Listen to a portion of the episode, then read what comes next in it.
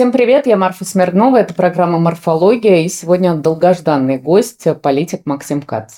Максим, а, привет, большое спасибо, что согласился на это интервью. Ну, наверное, начну с самой такой интересной темы и интересной, я думаю, для зрителей, для российского избирателя. Это президентские выборы угу. в марте.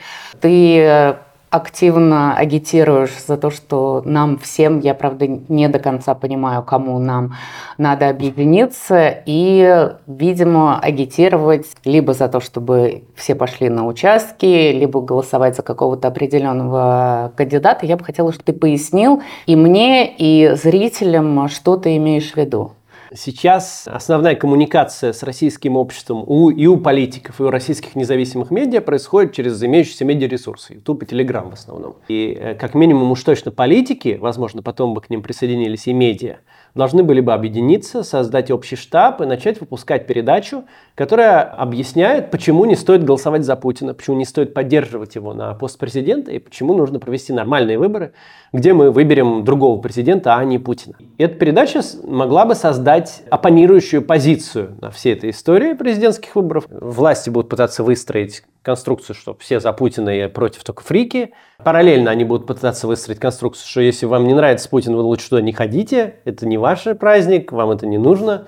И в этот весь дискурс можно было бы вмешаться, если бы был единый оппозиционный штаб, который, конечно, политики должны создать. Журналисты могли бы потом присоединиться, журналисты, другие медийные лица. И вести бы оппонирование всей этой путинской кампании. А ты считаешь, что вот э, про политиков э, я понимаю, даже понимаю, кому ты обращаешься, мы к этому вернемся. Мне вот интересно про меня лично. Я как журналист, я не хочу нарушать какую-то профессиональную этику и обходить профессиональные стандарты. И мне кажется, что не совсем разумно было бы заниматься агитацией в СМИ. А мне кажется, очень разумно. Почему? Не вижу тут никакой проблемы. Но это не пропаганда? Пропагандой не надо заниматься, а пустить на свой канал передачу, объясняющую, почему Путину не стоит быть президентом, нормально, адекватно объясняющую, вполне бы можно было. Я думаю, многие бы медиа ее взяли. Если была передача, выходила бы оппозиционная передача раз в неделю. Цель бы так формулировалась, чтобы дойти до максимального количества россиян с альтернативной позицией. Вот есть власть, она идет через медиа, через телевизор, через все. А есть оппозиция, она идет через доступные медиаресурсы для оппозиции. Я думаю, что все выделили бы эфир. Думаю, что все каналы, которые есть, дали бы эфир и ставили бы в определенное время эту передачу. Ну, я думаю, ну ладно, может не все, но большинство. Очень смутно себе представляю, как кто-то не дал бы эфир такой штуки, сказал бы, это не соответствует моим там принципам, я не позволю оппозиции там обращаться к моим зрителям. Да, могли бы быть те, кто там испугался бы, это, конечно, то есть это нормально, но не вижу, как это нарушает какую-то этику. Это же не значит, что там ты должна сама в ней участвовать или от себя говорить, да, вот эту редакционную колонку писать. Хотя это тоже можно, но при желании. Но поставить э, на свой канал эту передачу, я думаю, что многие бы согласились. Ну, я бы хотела, например, э, с тобой вместе сейчас ее придумать. То есть это Передачу? некий такой explainer, я правильно понимаю, формат, который говорит, например, зрителям, вот э, почему подорожало подсолнечное масло, яйца и бензин. Потому что, давай очень грубо, деньги уходят на войну, а деньги уходят на войну, потому что Путин напал на Украину. Это нечто, должно быть нечто итоговой еженедельной передачи адекватной, где есть и реакция на текущие события, и на действия Путина и его штаба, и некоторые эксплейнеры. Там должны быть сюжеты, репортажи и редакционная какая-то, ну, не редакционная в смысле этой передачи, какая-то позиция. Вполне какое-то классическое Э, там шоу, не знаю, Евгения Киселева конца 90-х, это вот э, так, так бы и выглядело. Просто нормальная, адекватная, спокойная, честная передача. Вот так бы она и, и должна была выглядеть. Там могли быть репортажи из России, которые что-то объясняют, может, что-то людей спрашивать, можно что-то описывать. Э, можно реагировать на действия штаба Путина. Вот он там, например, выдвинулся сейчас. Можно было бы объяснить, что это за движение, почему оно такое, поопонировать некоторые военизированному настрою этой штуки, объяснить, что это движение пытаются провести в тишине, что явно сейчас, да? Если они пытаются тихенько это все сделать, чтобы вы как бы люди как бы не заметили, что вообще какие-то выборы есть. Почему, кстати? Предполагаю, потому что они не очень уверенно себя чувствуют. Что они чувствуют, что если они на каждом э, подъезде сейчас будут громко кричать «выбираем президента», то у людей это может так в голове-то и щелкнуть, а может можно и другого выбрать, раз выбираем. Поэтому а пока э, есть два э, важных фактора, говорящих о том, что они хотят провести это тихо. Как бы делая вид, что не, не, нет никакого вопроса, сменить ли статус-кво или нет. Что просто все идет, это как технический вопрос, его просто он, на самом деле как бы понятно, что Путин президент есть и будет. Два фактора. Первый это вот это движение, не помпезное, не на сцену перед толпой, не перед чиновниками в зале, не в прямом эфире, а где-то за кулисами, чуть ли не на телефон снятое, в ответ на какой-то вопрос, ничего не случилось. Ничего, ничего не произошло. Это первое. Второй фактор – это отсутствие других выдвижений. Никто же не выдвигается. В прошлый раз в сентябре уже была выдвинута Собчак, Явлинский, Грудинин уже был выдвинут, про Жириновского все знали, что он пойдет. А кто сейчас пойдет? Никто не знает. Ну, есть условные надежды. Да, выдвинулись. Дунцова. Надежды, надежды на Дунцова выдвинулись не, не, не согласованно. Это же, это же понятно, что это не АПшные проекты, они сами идут. А АПшные это проекты где? Где? Там же у них должна быть какая-то конструкция выборов задумана. Что тут есть Путин, против него идет, значит, такой, такой, вот этот людоед, кровь с клыков должна стекать, этот, наоборот, коммунист, там, вернуть СССР, тот либерал, но кричащий против меня голосуйте обязательно, я... Какая-то конструкция должна быть. А где конструкция-то? Где? Нету. Кто идет-то вообще? Кто идет от КПРФ? Черт его пойми. А от ЛДПР? Вообще не ну, поймешь. Там все уже. Там все, да, там, там проблемка как бы. Ну а где она решаться с тобой? Кто-то должен идти. Или, может, у нас будет, обсуждался такой сценарий, это же Миронов бегает везде и говорит, мы выдвинем Путина от справедливой России. Может, они все, его, все пять его выдвинут? Тогда и, и новые люди, и СР, и ЛДПР, и КПРФ, и Единая Россия. Все пять выдвинут Путина. Обсуждалось такое. И у нас выборы будут да и нет. Типа Путин или не Путин. Ну, это тоже стрёмно. Потому что тут вообще какие разногласия. Тут уж, тут уж, мне кажется, даже самый скептически настроенный оппозиционер скажет, так, вот туда надо сходить, тут-то нет, то надо поставить. Поэтому как бы они не уверены в своих силах. Это прям сквозит от их действий. Вот мы сейчас э, были вместе на конференции, где мы и тут и общаемся. И там прям вот я, когда в зале поднял вопрос президентских выборов, там у всех полная уверенность, что Путин легко, спокойно это проходит. Вот такая уверенность есть только в оппозиционных залах. В провластных залах и провластных э, спикеров, и каких-то потенциальных менеджеров компании, или тех, кто ей как-то интересуется, нет такой уверенности. Они очень тихенько вступают, аккуратненько крадутся вот здесь, тут проверить, чтобы здесь не провалиться, здесь льдина, чтобы не повернулась, и не провалиться, значит, в холодную воду. То есть они, они прямо очень действуют осторожно говорит о том, что они не очень-то уверены. К этому есть все причины, чтобы они были не уверены. Так что... А ты как лично думаешь? Ты вот говоришь про оппозиционеров, которые все в один голос кричат, что Путин, я тоже в этом уверена, не буду Конечно. Не, пытаться отличаться. Не, не сомневался. А, но, а ты что думаешь? Я думаю, это опасные для него выборы, где он может свалиться. Это... Прямо серьезно в это веришь? Абсолютно. Есть все факторы, говорящие о том, что это выборы для него опасные. Конечно, это не гарантия. Это не то, что у нас тут 90% вероятности, что он свалится. И даже не 50. Но процентов 10 я бы точно дал на это, то и больше. Есть много предпосылок, говорящих о том, что выборы проблемные. Идет война, война не выиграется. Сейчас пошла большая радость о том, что она вроде как не проигрывается. Там уже чуть ли не празднество собираются устроить э, там, в Кремле в связи с тем, что не, не получилось наступление. Это, конечно, большое достижение, что не получилось. На самом деле, многие думали, что они чуть не до Крыма дойдут. Да, понятно сейчас, что никуда они не дойдут. Но это какое-то странное достижение войны. А что это было начинать? Они и так идти никуда не собирались. Что это за победа такая? Никто и так никуда не шел. И теперь не идет. А зачем убили 100 тысяч человек? Или больше? Ну, зачем это все случилось? Зачем, зачем э, раком поставили всю страну? Мобилизация. Это же вопросы могут возникнуть, могут встать. Значит, дальше э, много погибших и много людей, вот эти движения там жен мобилизованных, они же могут развиться. Это риск. Дальше война – это, в принципе, постоянная территория неопределенности. Вот только недавно шел на Москву Пригожин вешать Путина на фонаре. Ну ладно, не Путина, а Шойгу с Герасимовым. Ну и Путина бы там в процессе могли бы запросто на фонаре тоже. Как бы на то было похоже, что именно эта цель. А завтра не пойдет ли новый кто-то? А за неделю до выборов не пойдет ли? Или вот упала авиабомба с самолета на Белгород. Слава богу, не взорвались. Одна взорвалась, но как-то там не полностью, и, в общем, дома остались стоять. Там жители дома из окна снимали бомбу сутки, говорили, у нас бомба упала, лежит. А им говорили, да вы, вы отстаньте. Через сутки только пришли, выкопали бомбу, не разорвалась, повезло. А если бы взорвалась, и за неделю до выборов. Это же там есть довольно много событий, которые могут резко перевернуть общественное мнение, и во время войны их полно может произойти. Дальше. Экономическая ситуация, они ее держат, но они, у них не то чтобы огромные резервы ее держать. Они могут держать какое-то время. Вот они доллар держат как бы с большим трудом ниже 100. Им это важно. А что, если они не удержат? А что, если там э, инфляция начнет расти? За любым поворотом риски. То есть, если сравнить, например, ситуацию с 2013 годом каким-нибудь. В 2013 году у них нигде рисков нет. Пожалуйста, допускаем Навального до выборов мэра Москвы. Ничего страшного. Пожалуйста, мы победим и так. Они не боятся ничего. Они находятся в стабильной ситуации. У них все в порядке. А сейчас у них не все в порядке. Сейчас они Навального не могут терпеть даже в тюрьме, который говорит чего-то. Они боятся любого шороха. И боятся, потому что они-то прекрасно понимают, что ситуация совсем не так стабильна, как э, думают оппозиционеры. Дальше, опять же, есть гарантии? Нет гарантий. Система выглядит стабильно снаружи. Такие системы всегда выглядят стабильно, пока они не, не падают.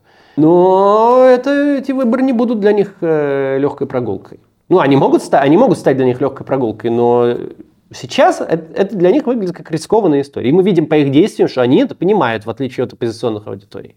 То, что касается жен мобилизованных, я ни от одного политолога слышала такую версию, что 14 декабря, когда будет прямая линия Путина, что туда как раз выведут какую-нибудь образцовую жену, и таким образом этот вопрос закроется. Он что-то пообещает, понятно, что это все не будет выполнено, он, не знаю, заболтает эту прекрасную женщину или мать, и таким образом весь этот какой-то мини-протест будет подавлен. Это все из той же логики, вот опять же, вот мы только что сидели в зале, и в нем просто все уверены, что точно ничего не получится. Все будет подавлено, раздавлено, задавлено и бессмысленно, и вот. И, конечно, в этой логике как бы вот это как бы вполне выглядит таким логичным сценарием. Это все хорошо выразил Чичваркин в своем интервью, что все мы все проиграли, мы все сыпем голову пеплом, Путин всех победил, нам конец, мы теперь торгуем вином. Как бы в этой картине мира, ну, можно так предположить. В реальности, как бы, ну да, такой маневр можно сделать, чекистский маневр, можно даже одной жене и мужа вернуть даже, хотя это сложно в их ситуации, ну можно. Пообещать вернуть, сказать в выступе, скажи, что мы поддерживаем президента, но вот у нас мелкий вопросик, что надо бы ротацию. Это вряд ли остановит это движение, потому что у движения есть понятная база. Они хотят назад своих родственников. И если им родственников они назад не получают, то довольно сложно их отговорить от этого, от этого дела. Не надо ставить на это движение, что оно сейчас революцию устроит. Нет. Оно большое, то, большая точка напряжения для, для российского руководства. Не надо сейчас ожидать, что оно перевернет ситуацию. Да, какой-то такой маневр он может быть, но я не думаю, что что-то на этом закончится. Я уже поняла, опять же, про медиа и СМИ, тем более про людей, с которыми мы тут на конференции общались. Хорошие людей, кстати. Да, прекрасные. Просто вот э, они чувствуют себя побежденными, и поэтому у них из этой логики побежденного исходят дальше все суждения. Кто-то с тобой согласился. Я понимаю, что вечный конфликт с ФБК, наверное, у них как бы своя программа и свои, свой взгляд на эти выборы – я не знаю, Дмитрий Гудков. Кому еще можно, мог, ты мог бы обратиться? Дмитрий Гудков, Михаил Ходорковский. Там довольно большая группа людей, которые... Не согласны. Как согласны? Они говорят, ну, мы там, окей, не будем мешать. Ну, я не понимаю, что это значит. Все... А Ходорковский, я понимаю, ладно, у него нет политических амбиций. Ну да. Ну, как это? Ну, мне кажется, они меньше, чем у Дмитрия Гудкова. Во всяком случае, чисто на словах может быть, так можно сказать, но, по-моему, он э, ведет себя как кандидат в президенты. Его действия, деятельность, они похожи на человека, который собирается баллотироваться в президенты. Ну и то, что он, в принципе, говорит, что он не собирается, это, да. в принципе, тоже часть процесса. Я бы не сказал, что Ходорковский демонстрирует отсутствие политических амбиций по его, во всяком случае, действию. Когда отсутствуют политические амбиции, не собирают огромные политические конференции со всеми политиками и не объединяют там коалиции, не выпускают декларации. Там, мне кажется, надо как бы смотреть на факты. Политические амбиции там явно есть. При этом мы с ним по этому Потому вопросу... все помним, что 21 декабря 2013 года, когда он выступал в Берлине, я просто там была, он сказал, что у него нет никаких политических и президентских ну, амбиций. все течет, все изменяется. Обычно вот можно ожидать в такой ситуации, сейчас, если его спросить, ответ можно ожидать «пока не планирую». Обычно так говорят в таких, или «сейчас не планирую» в таких ситуациях. С Ходорковским мы на связи. Он вначале скептически смотрел, в принципе, на тему с выборами, но потом, когда мы поговорили несколько раз, он, как бы, я не знаю, изменил ли он свое мнение, но он как минимум сказал, что раз уж я так это считаю важным, то он, ну, как бы, не будет мешать и будет помогать. В принципе, такое отношение есть от некоторого количества политиков. Но я все равно по ним вижу, что они все равно не верят. То есть они как бы так, ну то есть, ну, ну ладно, ну хорошо, ну попробуй. Типа, окей. Ну то есть штаб Мы все равно знаем, что ничего не выйдет. Нет, ну и как бы штаб нельзя создать с частью, там, с Ходорковским вдвоем или с Гудковым. Ну, то есть можно, он даже, даже там какая-то есть штука, которая, но она, чтобы она заработала, нужно общее объединение оппозиции. Общее объединение оппозиции не может быть без представителя Навального. Навальный воспринимается как лидер оппозиции. И он пока представителей не дает. Ну, ну, есть... Это как будто бы уже закрытая книга, и они уже несколько раз и с тобой на дебатах, и в своих эфирах повторяли, что они объединяться с тобой не готовы. Ну, они два месяца сейчас э, повторяли, что выборы это не важно, и вообще они заниматься ими как-то сейчас не хотят, и объявят все в январе. А тут, ну, смотрите, вот объявили в декабре, и все нормально. И причем объявили примерно обратное от того, что говорили всю дорогу вот те, кто там выступал. Решает-то Навальный. Вот сейчас те, кто говорят сейчас, что они точно не будут объединяться, если завтра Навальный скажет «объединяемся», они будут говорить, что мы всегда были за объединение. Даже никогда и не думали. Кац вообще, конечно, гад, но мы же делаем одно общее дело. Мы, в принципе, на одной стороне баррикад, так что, конечно, мы, мы, можем совместно. Мы, мало того, мы всегда говорили, что можно объединяться ради решения конкретной задачи. А сейчас-то конкретная задача возникла, ведь вышел Навальный, объявил, что нужно убеждать россиян не голосовать за Путина сказал, что нужно э, голосовать против. И вот ради конкретной этой задачи мы хоть с чертом лысым, да даже с Кацом объединиться можем. Поэтому это запросто может произойти, и все предыдущие ранее сказанные вещи, они здесь будут немедленно забыты всеми сторонами, и мной, и ими. Здесь препятствия не вижу. Препятствие сейчас в том, что политические решения принимает Навальный. Э, Навальный, он имеет очень ограниченную связь Непонятно, в контексте ли он вообще происходящих событий. То есть Навального нету сейчас в доступе. Представители его не могут принимать политических решений, насколько я это вижу. Ну, может, примут, я не знаю. Но как бы нельзя сделать э, оппозиционную коалицию без представителя Навального. Это факт. Если коалиция будет, если тебе удастся ее собрать и какие-то силы оппозиционные вокруг себя консолидировать, значит, все медиа... Нет, вокруг меня. Ну, Просто консолидировать. Окей, по твоей инициативе. Нет, нет, по инициативе Навального пусть будет. Вот он придумал, уже у него план есть. логотип сделал. По инициативе Навального, Пожалуйста. дай бог, он появится, не да. знаю, напишет э, письмо из колонии, и вот начнется какое-то объединение. А медиа запустят, значит, угу. еженедельные программы, как ты сказал. После этого наступает э, середина марта. Что-то будет больно быстро. Ну, Там еще много хочу... чего посередине наступает. Ну, вот как бы происходит э, эта агитация со стороны политиков одним образом, со стороны СМИ другим образом. Наступает середина марта, люди идут на участки, дальше какого, 18-го мы видим результаты, и там, я не знаю, 87% за Путина. Люди, которые пошли, которые, я не знаю, нарисовали или крестик, или нарисовали цветочек, разорвали бюллетень, у них наступит разочарование еще большее во всех нас нашей оппозиции. Это основная причина, почему оппозиционные политики не вписываются в кампании. Если мы посмотрим все выборы федеральные большие с 2011 года, то только в 2011 году э, Навальный и большая часть оппозиционеров выдали явный, понятный месседж задолго, что мы делаем. Что мы голосуем за любую партию, кроме Единой России, против партии жуликов и воров, как угодно, и э, все с этим как-то согласились. Кто с этим не согласился, там был там Нахнах, там, то есть были какие-то люди, но это как-то их как бы смело волной общественного желания вот прокатить Единую Россию по этой стратегии. Такая была лавина, что они там все как-то стояли со своим этим Нахнах или Яблоко там, и проехали просто мимо и забыли. Тех пор на всех федеральных компаниях вот именно это была логика, что давайте мы не будем серьезно в нее сейчас вмешиваться, не будем придумывать стратегию, лозунг, не будем вообще устраивать штаб, вообще пропустим, потому что мы разочаруем наших сторонников, потому что мы ведь понимаем, что мы все равно проиграем, и поэтому, если мы сейчас попытаемся, то наши сторонники разочаруются. И так было каждый раз. В 2012, когда Прохоров был, так это все прозевали, в принципе, не особо обратили внимание. В 2016 на выборах в Госдуму там был маленький заход с Парнасом на общую коалицию, потом он развалился, и по той же самой логике никого никуда нигде не призвали. В 2018 просто по той же логике молчали во время перевыборов Путина вообще все. То есть там просто ну, никакой кампании против не было. А в 2020 по этой же логике не поучаствовали по факту в референдуме «да-нет». Отказались агитировать за «нет». То же самое было. Все равно не выиграем, что агитировать. И теперь опять. А, ну два, еще в 21 Госдуму тоже так прозевали. Было умное голосование, но не было... Два месяца не объясняли, почему не надо это делать. Мне кажется, что сторонники наши разочаровываются от бездействия. Вот когда мы решаем ничего не делать и отказываемся от борьбы, они разочаровываются. А когда мы что-то пытаемся делать и проигрываем, они не разочаровываются, а наоборот, им нравится, они хотят продолжить, они, они еще хотят дальше. Я провел много избирательных кампаний, и многие из них проиграл. И те, которые я выиграл, это было чистейшее чудо.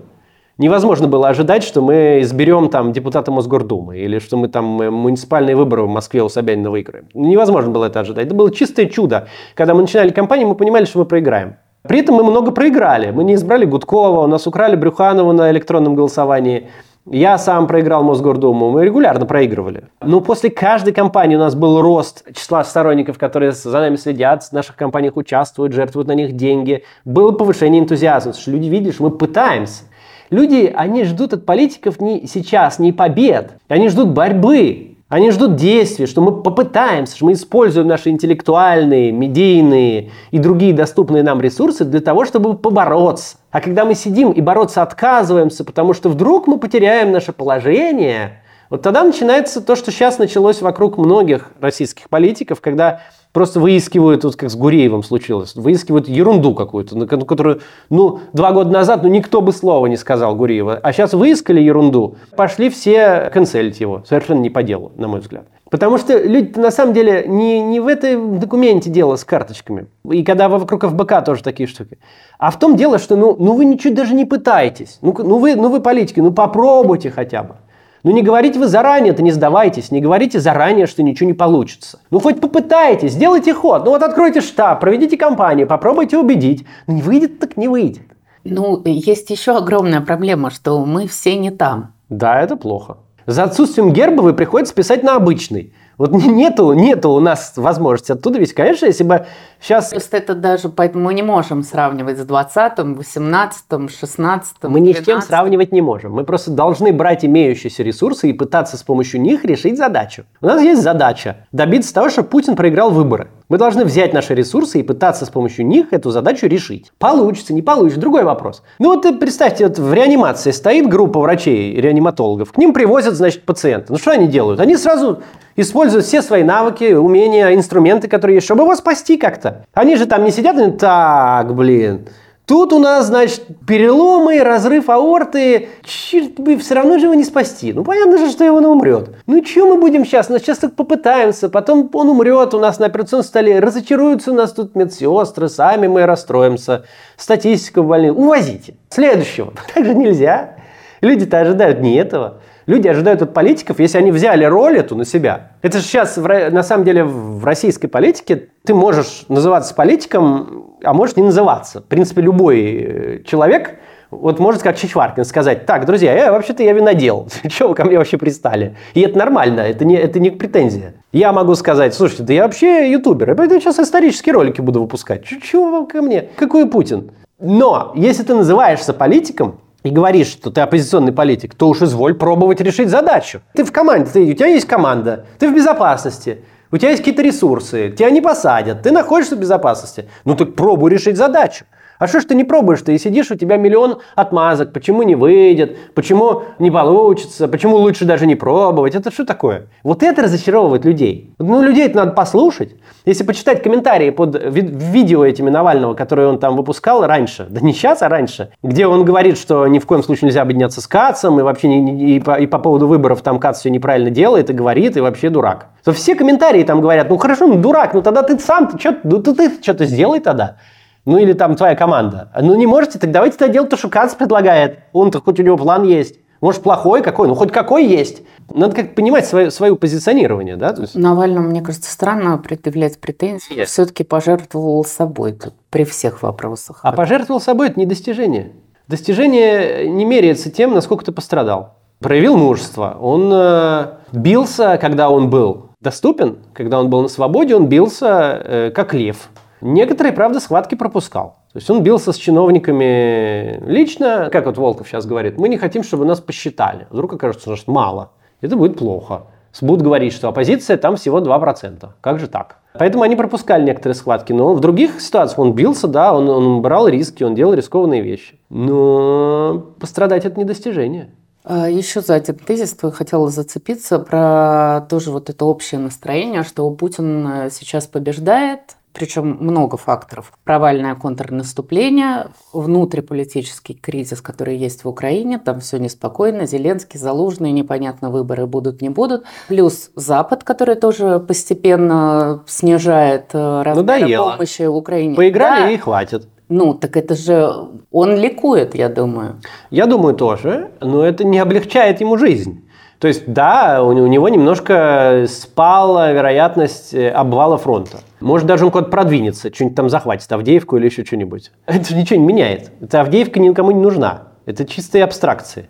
Внутриполитическая его ситуация, она стабильнее совершенно не становится от того, что он куда-то там продвинулся. У него все равно есть свои проблемы. Мало того, в случае какого-то окончания войны, эти проблемы еще и резко могут увеличиться. Эти люди как-то вернутся с фронта обратно, Кроме того, возникнет какая-то мирная жизнь, размышления, типа, а как мы теперь живем? Страна начнет выходить из состояния цейтноты, какой-то вот такой вот э, мобилизации, какого-то ралли вокруг флага, который, тем не менее, все равно есть, и начнет в категориях мирной жизни интересоваться, она для нам это все вообще. Это, конечно, для Путина, наверное, лучше, чем если бы Украина дошла до Крыма. Хотя и не факт. Если бы Украина освободила все свои территории, ну, кроме Крыма, и встала бы на границе э, до 24 февраля, или даже продвинулась из там освободила бы Донецк, допустим, а Путин объявил бы при этом, что ну хорошо, демилитаризация закончилась, денацификация там произошла, мы типа войска выводим, договорился бы, чтобы дальше не стреляли, и вернул бы, и, и мир бы...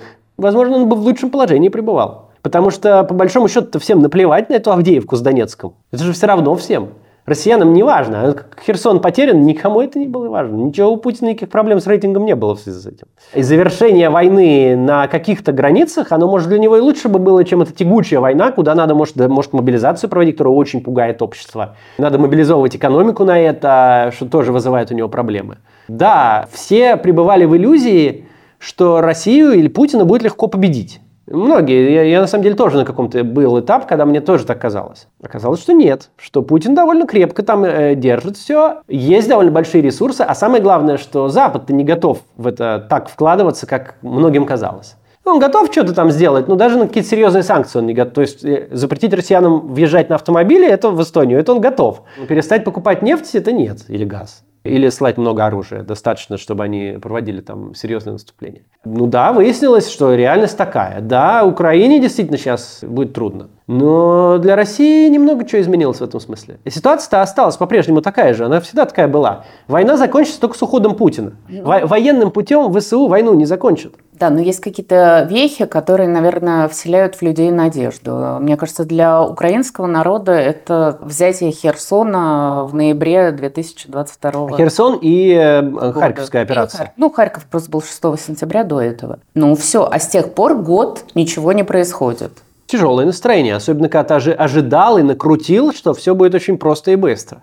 Это же вот как накручиваешь. Вторая армия мира с ржавыми касками, ничего не умеет воевать. Это же все очень накручивалось. Казалось, что там одно время, если послушать там украинские медиа, казалось, что это будет легкой прогулкой. Да, сейчас происходит тяжелое осознание реальности э, у многих. Опять же, вот, как я часто люблю говорить, это не наш департамент. Что происходит у украинцев, это дело украинцев. А у тебя есть украинская аудитория? Есть, знаешь? да. Ты, опять Процент 12. Ну, ты по комментариям понимаешь, насколько изменились настроения, опять же, за год в украинском обществе? Нет. У меня специфичная украинская аудитория, которая именно меня там, слушает, и я по ней не могу сделать никакой срез. Я вообще стараюсь не особенно смотреть, что происходит с украинским общественным мнением и аудиторией, потому что меня интересует российское общественное мнение российская аудитория. Я единственное заметил, что вот были модные эти темы очень, там, э, вот во всех оппозиционерах видите русских имперцев, и что нам борьба с оппозиционерами важнее, чем борьба с Путиным. Это очень одно дело пропагандировалось. И против меня выходили там большие материалы, и от меня отписывались украинцы. То есть там было, было такое. В последнее время это прекратилось. И стало этого меньше. Может, опять появится, я не знаю. Но этого стало меньше. Возможно, со временем как-то придет понимание, что мы все-таки вот в данном случае по одну сторону баррикад. Но может кто-то так и не считает. Это не, не мой департамент. Не касается меня это особенно. Я на украинской аудитории не работаю. Я рад, что меня оттуда смотрят не моя целевая какая-то история. Я работаю на российскую аудиторию. Чем ты объясняешь свой успех э, среди твоей аудитории? Не знаю. Мне кажется, что... Ну, у тебя 2 миллиона подписчиков, сотни... Еще нет, еще 30 ну, тысяч. Ну, почти, просмотров. окей, да. почти. Сотни тысяч просмотров. Они у тебя, мне кажется, не сильно падают, хотя сейчас... Упали. Упали тоже. У меня было по миллиону на ролик, сейчас у меня по 700 тысяч на ролик упали. Хорошо, это все равно много. Ну, да. Мы старались сразу предлагать авторской телевизионной передачи формата аналитику, адекватной передачи. Смотрел все детство и потом э, еще некоторое время израильские медиа, израильские передачи, всякие такие авторские, и более-менее вот по тем принципам стараюсь говорить. У меня есть позиция, я ее не скрываю, я ее говорю, но при этом я не веду пропаганду. Ну, я не говорю то, что там... Я не встраиваюсь ни в какую из сторон, я не, не говорю то, что хотят слышать, я не обращаю внимания ни на какие призывы никаких правительств, так или иначе говорить, причем ни российского, ни европейских, ни украинского, никаких. Я говорю то, что у нас есть редакция, она там, старается выдавать адекватную аналитику на основе объективных данных. Мы это делаем. И при этом у меня есть позиция, и я ее тоже открыто говорю. Мне кажется, людям это нравится, что это не пропаганда, что это адекватная позиция. Ну, еще, мне кажется, аналитика наша хорошая. Я знаю, что ее многие смотрят в России, в том числе даже и элиты и оппоненты наши смотрят, потому что она качественная. Мне кажется, в этом дело. Э, не могу тебя не спросить, хотя не, не собирался это обсуждать изначально, про твою позицию по Израилю, потому что я туда ездила, и ты не представляешь, э, с каким я столкнулась хейтом и с одной, и с другой стороны, там, в соцсетях, я не знаю, мне писали в Инстаграме, то есть даже когда я ездила в Украину, такого не было ощущение. А когда? Когда это было? Ну, сейчас я ездила в конце октября. О, ну это же очень болезненное и время. Оказалось там ровно в тот день, когда началась наземная операция. Ну, то есть за несколько дней до я приехала, как раз началась наземная операция. И тухлые яйца, простите за банальное сравнение, меня летели с двух сторон. Возможно ли... Ну, что ж ты там писал такое, что с двух сторон? Да я не знаю, одни были недовольны тем, что я не поехала в сектор газа и не въехала туда прямо внутрь и не показала, как там страдают дети и мирное население. Кто ж тебя пустит туда? Тогда, да, ну, сейчас туда есть туры с Сахалом, о чем мы с тобой говорили. есть, да. Другие, как бы с израильской стороны, говорили, что я испытываю сочувствие к мирному населению, а это на самом деле все Хамас. Хм. А возможно ли, и тем более ты живешь в Израиле, в этой ситуации, в этой войне оставаться объективным? У меня есть позиция, естественно, и там, но можно стараться остаться объективным. Просто это, вот опять же, не мой департамент. Мы делали ролики для того, чтобы объяснять, что происходит. У нас 7 подряд вышло, и много набирали. Мы их делали, потому что это российской аудитории было интересно. То есть я даже смотрел, у меня не было роста просмотров из Израиля по этим роликам. У меня как был там полтора или два процента из Израиля, так и осталось. Российской аудитории была интересна ситуация в Израиле. Я делал про это ролики для российской аудитории.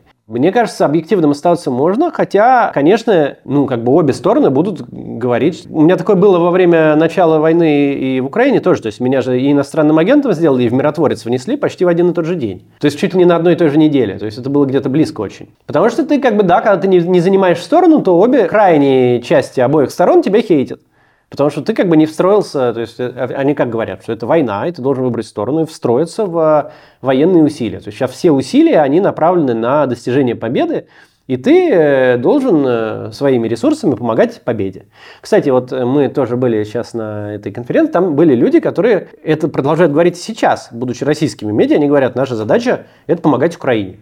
Поэтому, если там что-то Украине невыгодно, мы об этом можем не сказать, а если там, выгодно, мы можем сказать. Мне это не нравится. Для того, чтобы сохранять объективность вот в этой израильской палестинской истории, нужно как бы очень глубоко именно в нее погрузиться. Потому что, да, жалко мирных жителей, мне тоже жалко в Газе. Но да, я понимаю, что Израиль не может э, не проводить там операцию. Я причем сразу об этом в Твиттер написал. Не может быть никаких сомнений, что будет наземная операция, потому что пока в Газе заложники, Израиль просто не может остановиться. Нет никого в Израиле, кто мог бы принять решение хоть чуть-чуть тормознуть усилия по выниманию заложников с помощью военной силы. В Израиле отсутствует такая опция. И я израильское общество понимаю, там вырос, да, я в школу ходил. Поэтому я как бы это, это понимал. Сохранять там объективность, наверное, можно, если глубоко разбираться в этой теме, но это не моя роль. Это для меня, вот как если бы в Косово война началась, она заинтересовала бы россиян, я бы вот на своем канале ее бы так освещал. Один раз я выпустил ролик, который так прямо явно брал в сторону.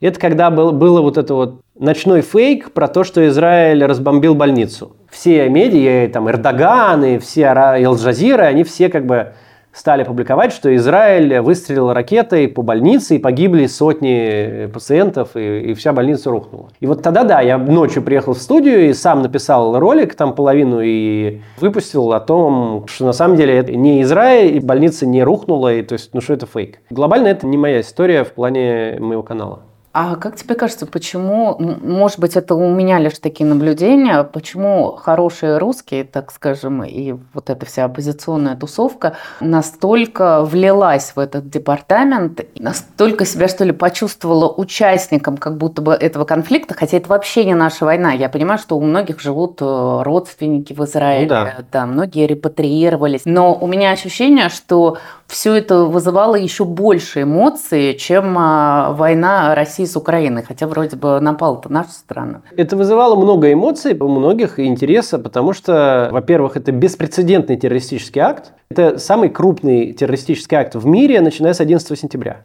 И если бы такая история произошла в любой другой э, демократически развитой стране, и там убили бы 1100 сейчас, но если бы убили такое количество людей в любой развитой демократической стране, где высока ценность человеческой жизни, то это было бы мега историей в любой стране, и все бы это обсуждали везде.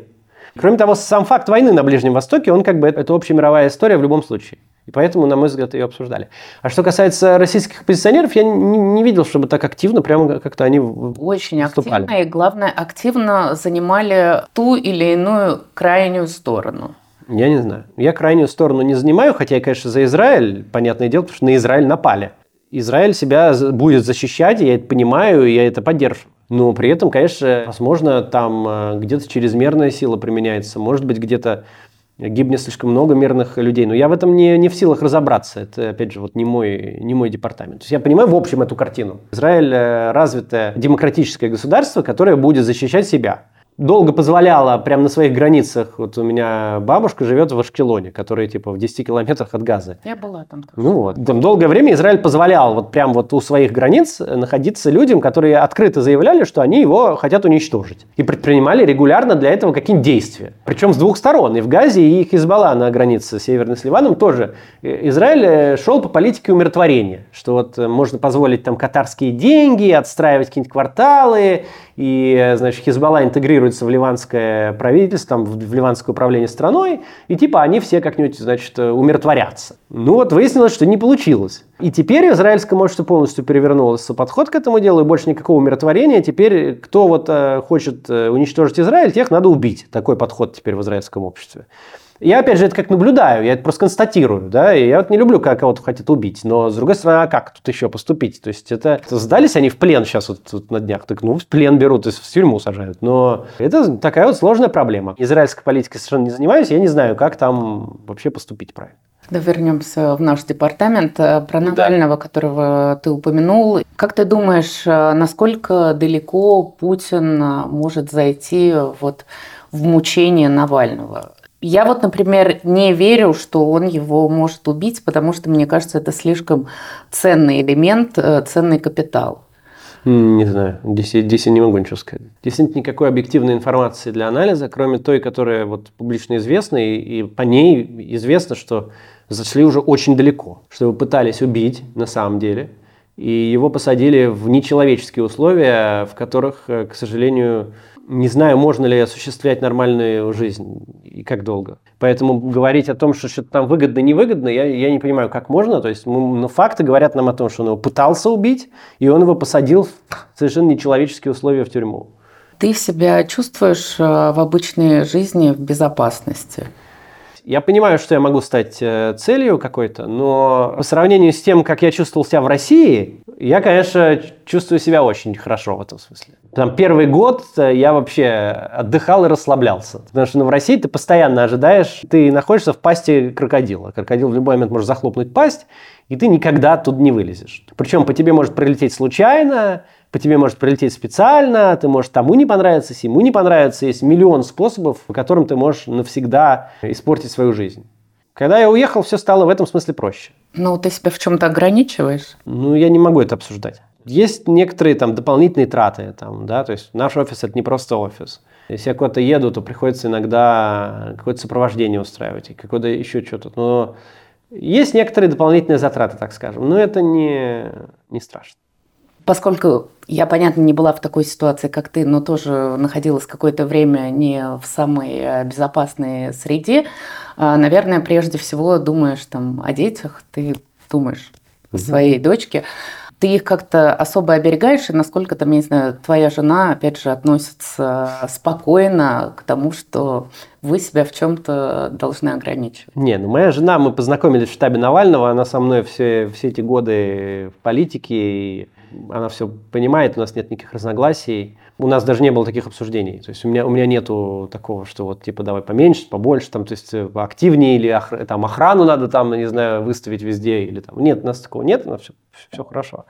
Мы живем в Израиле. Если как-то попробовать добраться до меня еще, может быть, не знаю, можно, то там, в поездках или еще где, то как-то атаковать детей в Израиле, это что-то я очень сомневаюсь. Не то чтобы не беспокоюсь, стараюсь не накручиваться, так скажем.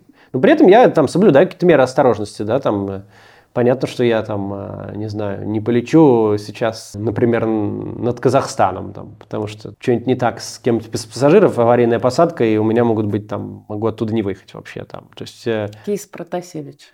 Да, кейс Протасевич, это у меня отдельная с ним история, но я уже много где то рассказывал. Я до кейса Протасевича перестал летать э, над Белоруссию из Москвы. Летал туркишем, а в Европу напрямую аэрофлотом не летал. И э, как-то обсуждал на сессии психотерапии, типа, говорю, вот я так делаю, типа, это не парано, паранойя или нет? То есть я сошел с ума или я не сошел с ума? На сессии мы обсуждали, что, типа, он говорит, типа, а вот давай подумаем, есть ли реальные причины для такого беспокойства? Или ты, или ты просто там боишься, что на тебя кокос упадет, да, то есть, или тебя акула съест? То есть, есть ли, есть ли причины? Я говорю, ну, если так подумать, то, конечно, причины есть, потому что очевидно, что тогда эти были протесты в Беларуси, я там был главным медиа или одним из главных, возможно, главным. Меня смотрело там одно время миллион белорусов в день, естественно, он меня хотел бы заполучить. А если ты летишь над его территорией, он совершенно законно может приземлить самолет. Ну как, там аэрофлотовский самолет, он просто, я думаю, сел бы у него без вообще, без, без, без даже убеждений. Я говорил, что типа, ну, может. Значит, говорит мне психолог, это не паранойя, потому что это основано на реальных рисках. А потом, когда это случилось, психолог был очень удивлен, потому что это действительно произошло. Ну, я стараюсь думать о рисках заранее, иногда это выглядит как паранойя, иногда нет, но, как вот я говорю, у меня главное достижение моей политической деятельности в России все, это что у меня никто не сидит. Что я вел 10 лет политическую деятельность в России, ни с кем ничего не согласовывал и э, не соблюдал никаких красных линий. Те, которые считал нужным, сам соблюдал, но никто мне ничего не спускал сверху, и у меня никто не сел. Это в том числе было из-за того, что я всегда дул прям заранее на, на любую там э, воду, и там адвокат в нашем штабе был еще задолго до того, как к нам кто-то пришел и что-то предъявил, а просто проверял все, чтобы за, за что можно зацепиться, и делал так, чтобы ни за что было нельзя. И любые наши проекты так были построены. Мы соблюдаем осторожность, пока приносит результат. Ну, наверное, да. Тогда это выглядело паранойя, а сейчас это уже абсолютно обыденная часть Все, нашей жизни. обыденным, да, да. Спасибо, Максим, большое. Спасибо.